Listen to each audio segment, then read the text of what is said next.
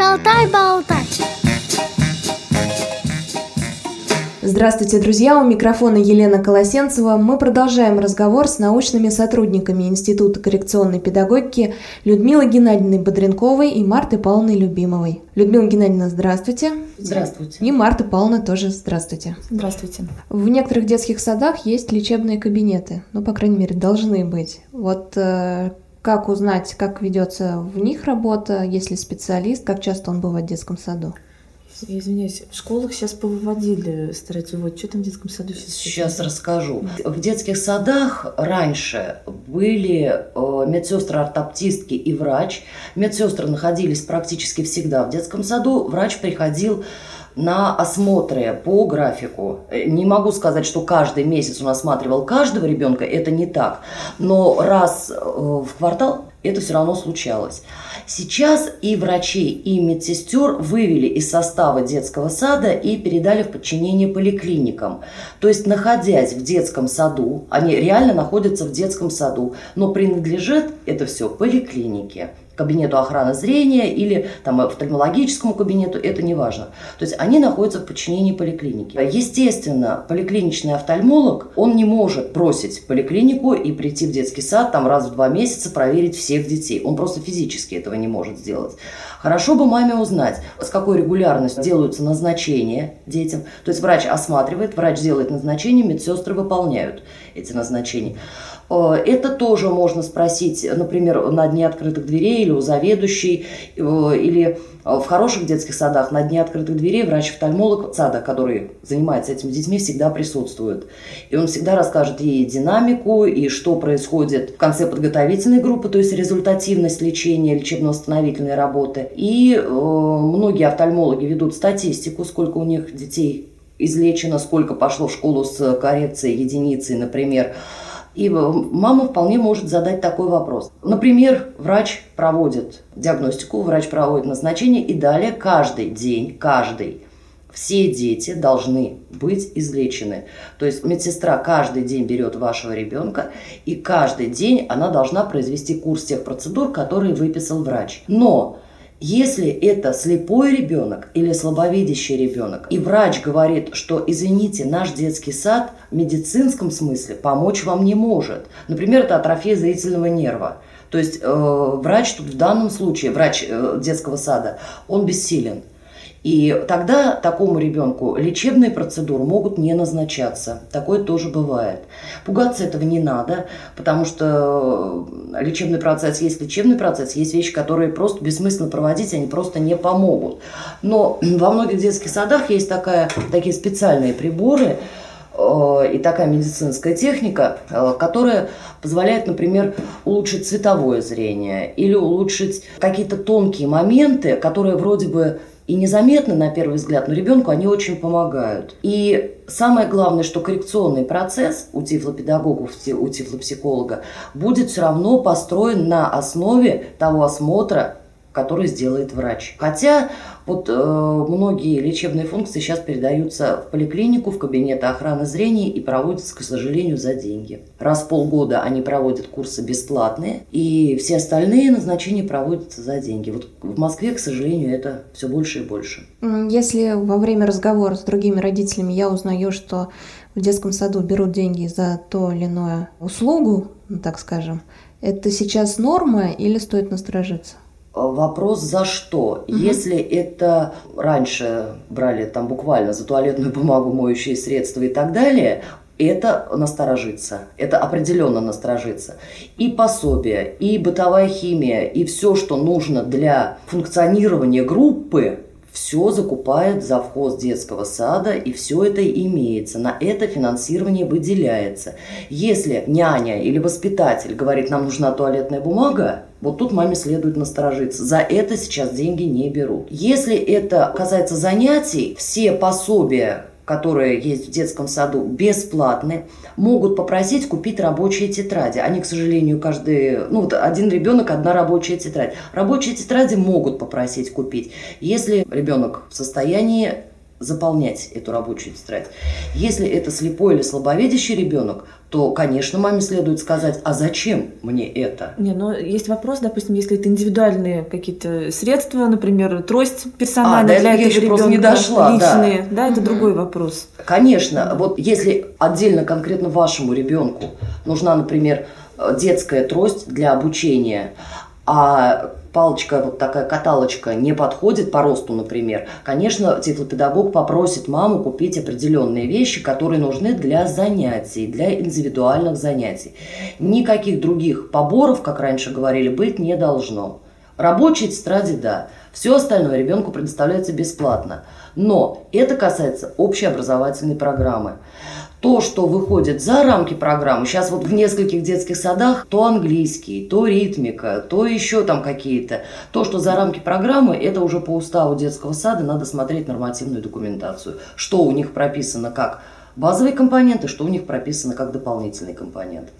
Устав детского сада заведующая обязана предоставить маме. И договор оказания образовательных услуг тоже – до того, как его подписать, чтобы мама с ним ознакомилась. Стоит ли спрашивать о выпускниках, куда они поступили и где учатся? Этот вопрос можно задать потому что не все родители могут знать дальнейший образовательный маршрут ребенка построить. Сейчас у них проблемы только детский сад, потому что не во всех регионах есть школы для детей с нарушением зрения, и в некоторых регионах есть школы, которые берут и слепых, и слабовидящих детей. Есть регионы, которые берут, например, только слабовидящих. Ну, вот конкретный город, например, берет только слабовидящих детей, а если ребенок слепой, значит, он, допустим, возможно, должен будет покинуть свой город и уехать в другую школу, если других вариантов не не будет предусмотрено. Конечно, эти вопросы мама должна задать и готовить, соответственно, к выпуску из детского сада ребенка к тому или иному образовательному маршруту. Или э, если мама принимает решение, что дальше после детского сада ребенок будет учиться в обычной массовой школе, то есть в, ну, да. в условиях инклюзии,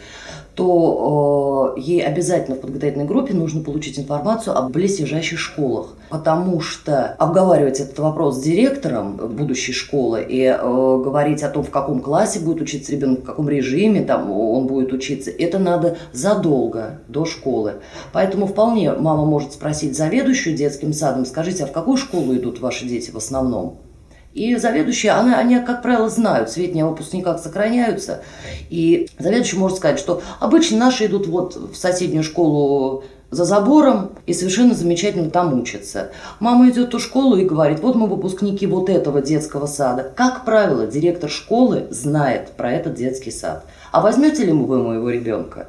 после выпуска этого детского сада, я встречала ситуации, когда директор школы даже знал воспитателей детского сада, к, дети которого к нему пришли в школу. А, это выпуск вот этой вот этой, беру всех в первый класс. Такое тоже бывает. Поэтому... То есть знает, как обучает, поэтому не боится. Да, брать. он не боится, он понимает, что этот ребенок не заблудится в школе, не будет рыдать, плакать там и так далее, что учебные навыки сформированные. И маме обязательно следует поинтересоваться, куда пошли выпускники. Ну, особенно, да, если у ребенка глубокое нарушение зрения, да. и мама еще не до конца осведомлена во многих вопросах. В зной и в мороз шутку серьез. С вами всегда Радио ВОЗ.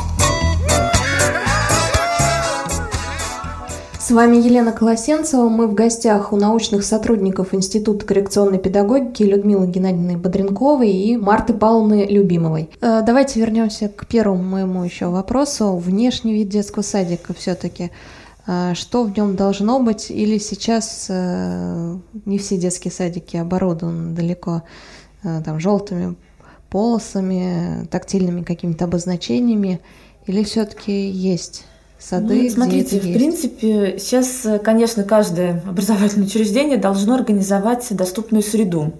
Ситуации, когда детский сад активно занимается доступной средой, так что в коридорах выкладываются тактильные направляющие, а, делаются поручни, различные метки. А таких детских садов на самом деле сейчас немного да, которые готовы вот к таким кардинальным. А в основном, конечно, это выкрашивание в контрастный цвет э, края ступеней, э, рельефные или визуальные метки, подсветки, поручни, пандусы в некоторых детских садах, конечно, делают. И во многих это сейчас актуально, потому что многие дети имеют еще, как мы говорили, да, дополнительные нарушения.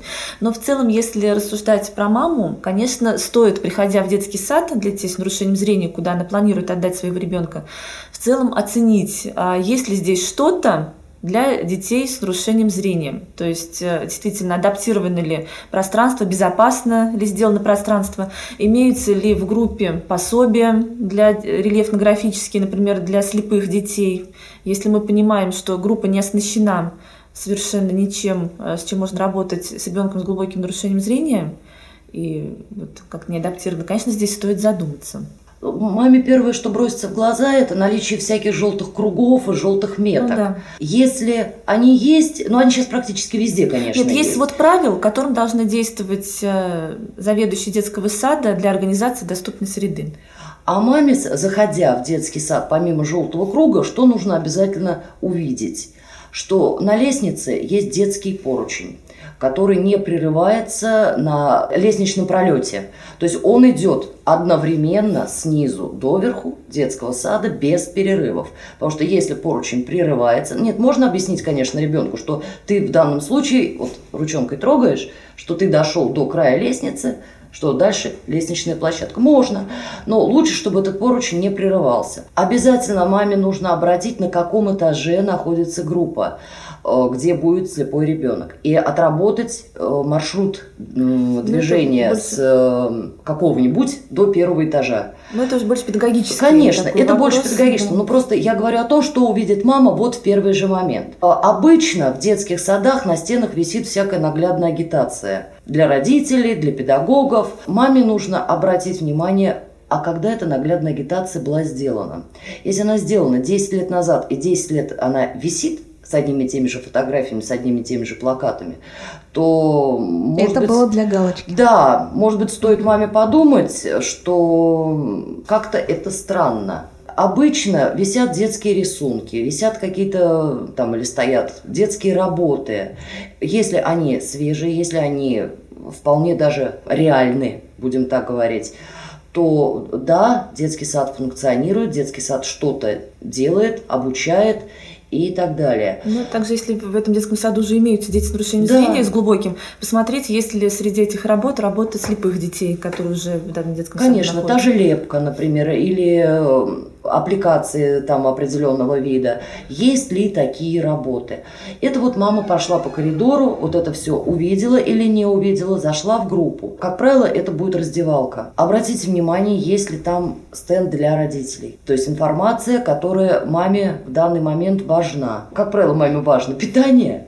То есть на стенде для родителей должно быть и меню детского сада, и расписание занятий, режим дня ребенка, потому что режим дня э, меняется от сезона. И питание тоже может меняться или там по 20-дневному меню, или по 10-дневному меню. Это в зависимости тоже от региона и от детского сада. То есть маме нужно обратить внимание, есть ли этот стенд для родителей. Потом обратить внимание, обычно в раздевалках уже ставят такие специальные столики или подставки, ну, ну это даже не очень важно куда, где кладутся детские работы. Если детские работы покрыты пылью, то да, соответственно... Ну, то есть это бывает и часто, да? Это ну, нет, очень часто. Ну, не могу сказать, что это часто. Но бывает. Это бывает. Нет, но есть детские сады, скажем, в которые сразу, заходя на порог детского сада, еще с калитки, которая выкрашена в контрастный цвет по отношению к забору, сразу видно, что это детский сад для детей с нарушением зрения. Что работа ведется, вот, в частности, в, и вот Ижевский детский сад, где активно была сделана доступная среда, есть тактильные направляющие, а, ведется активно работа по пространственной ориентировке, и любой родитель, заходя в этот детский сад, он сразу видит специфику, что это есть, это происходит, занятия происходят и в коридорах. То есть э, вот такие случаи тоже, безусловно, имеются. На вот эти визуальные маяки, про которые Марта Павловна сказала, мама может э, обратить пристальное внимание, отмечены ли дверные ручки, э, проемы и везде, где должны быть повешены эти визуальные маяки. Если они есть, то для ее же ребенка там будет проще и ориентироваться, и находиться. Э, что касается пособий, обычно в детских садах пособия все-таки не рукотворные, а все-таки промышленным способом произведенные. Конечно, для слепых и слабовидящих детей нужны определенные пособия. Московские детские сады ими комплектуются этими пособиями. В регионах не всегда, то есть что-то им э, поставляет за бюджетные, за государственные деньги. Что-то они докупают сами на внебюджетное финансирование. Скажу по опыту посещения разных региональных детских садов. А, обычно в этих детских садах имеется огромное количество рукотворных а, пособий, которые да. все-таки делают педагоги сами. И, и это с удовольствием прекрасно. демонстрируют. Это прекрасно, потому что то, что делает э, педагог, э, который знает тех детей, которые в данный момент находятся у него в группе, то, что он под каждого ребенка, ну это я, конечно, уже в совсем хорошем варианте, под каждого каждого ребеночка делает свое пособие, свой э, размер, контрастность, э, там, цвет наполнения, это э, показатель того, что эта группа, этот педагог реально работают. Если мама видит вот такие вот рукотворные пособия, это скорее говорит о не, не о том, что сад недостаточно финансируется, а о творческой работе педагога. Давайте подведем итоги. У нас есть традиция в программе «Шалтай-болтай» в самом конце программы очень коротко, сжато мы говорим совет, может быть один, а может быть два, по теме разговора для родителей незрячих детей. Вот по моему опыту работы в детских садах и вообще с детьми дошкольного возраста, я не могу сказать, что детский сад – это однозначно лучше для слепого или слабовидящего ребенка. Но дома мама самая распрекрасная мама, самая любящая своего ребенка, она не сможет дать ему то, что ему сможет дать общение с другими детьми, общение с другими взрослыми. И для ребенка, все-таки, если вот меня спросили, что лучше, посещать детский сад или не посещать детский сад, я бы сказала посещать.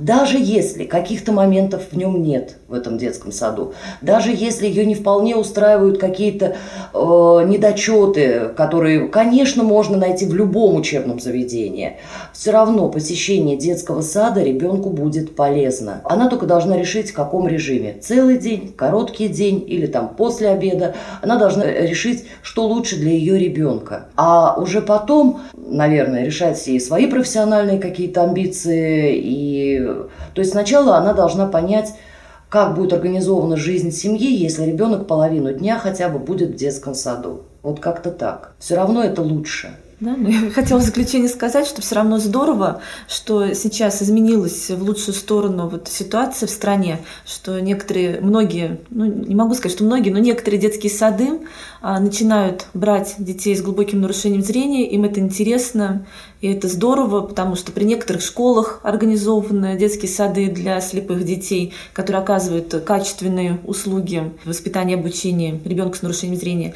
И если даже в регионе каком-то определенном мама сталкивается с ситуацией, что такого детского сада нет, который готов, все равно над этим нужно работать. То есть когда-то должно произойти это начало. А, мама, например, приходит в детский сад, умная, хорошая, начитанная мама, а, понимающая специфику воспитания, обучения такого ребенка. И, положим, педагоги готовы, но они заниматься, готовы с ним работать, но они могут не знать, как. И мама может им сказать, я знаю, я вам помогу методически помогу, там, э, пособие для своего ребенка буду делать, я вам помогу. И если она видит, что энтузиазм есть, просто нет опыта или нет знаний каких-то, то помощь мамы будет неоценима в данном случае. Да, я тоже хотела сказать, это очень правильно. То есть есть такие мамы? Конечно, такие и таких мам таких очень много. Педагогов. Их больше, чем педагогов. Это Марта Павловна совершенно правильно сказала. То есть мама приходит, и я знаю очень много случаев, когда мамы устраиваются помощниками воспитателей э, в, ну, в любую группу, неважно, там, к своему ребенку или нет. И все годы детского сада они рядом со своим ребенком находятся. Мама может иметь совершенно другое образование. Мама может иметь совершенно другую направленность. Но мама помогает своему ребенку войти э, нормально в среду сверстников. К тому же сейчас, э, скажем так, имеются быть случаи, когда родители получают педагогическое образование, да. заканчивают курсы и на достаточно высоком уровне могут оказывать и помогать своему ребенку и другим детям, которые в этом нуждаются. Замечательные мамы у нас. Я надеюсь, что и наши слушательницы такие же родители, как вы описали сегодня. Спасибо большое, что согласились на интервью и пригласили сюда в Институт коррекционной педагогики. Вам спасибо. Мамам удачи и всего доброго. Всего доброго. Друзья, я напомню, мы были в гостях у научных сотрудников Института коррекционной педагогики в Москве, у тифлопсихолога Людмилы Геннадьевны Бодренковой и тифлопедагога Марты Павловны Любимовой. С вами была Елена Колосенцева, помогал мне звукорежиссер Илья Тураев. До встречи в эфире «Радио ВОЗ». Если у вас возникли вопросы к специалистам, которых мы пригласили в гости, а также если вы хотите предложить тему или принять участие в записи, пишите нам по адресу радиособака радиовоз.ру с пометкой «Шалтай-болтай».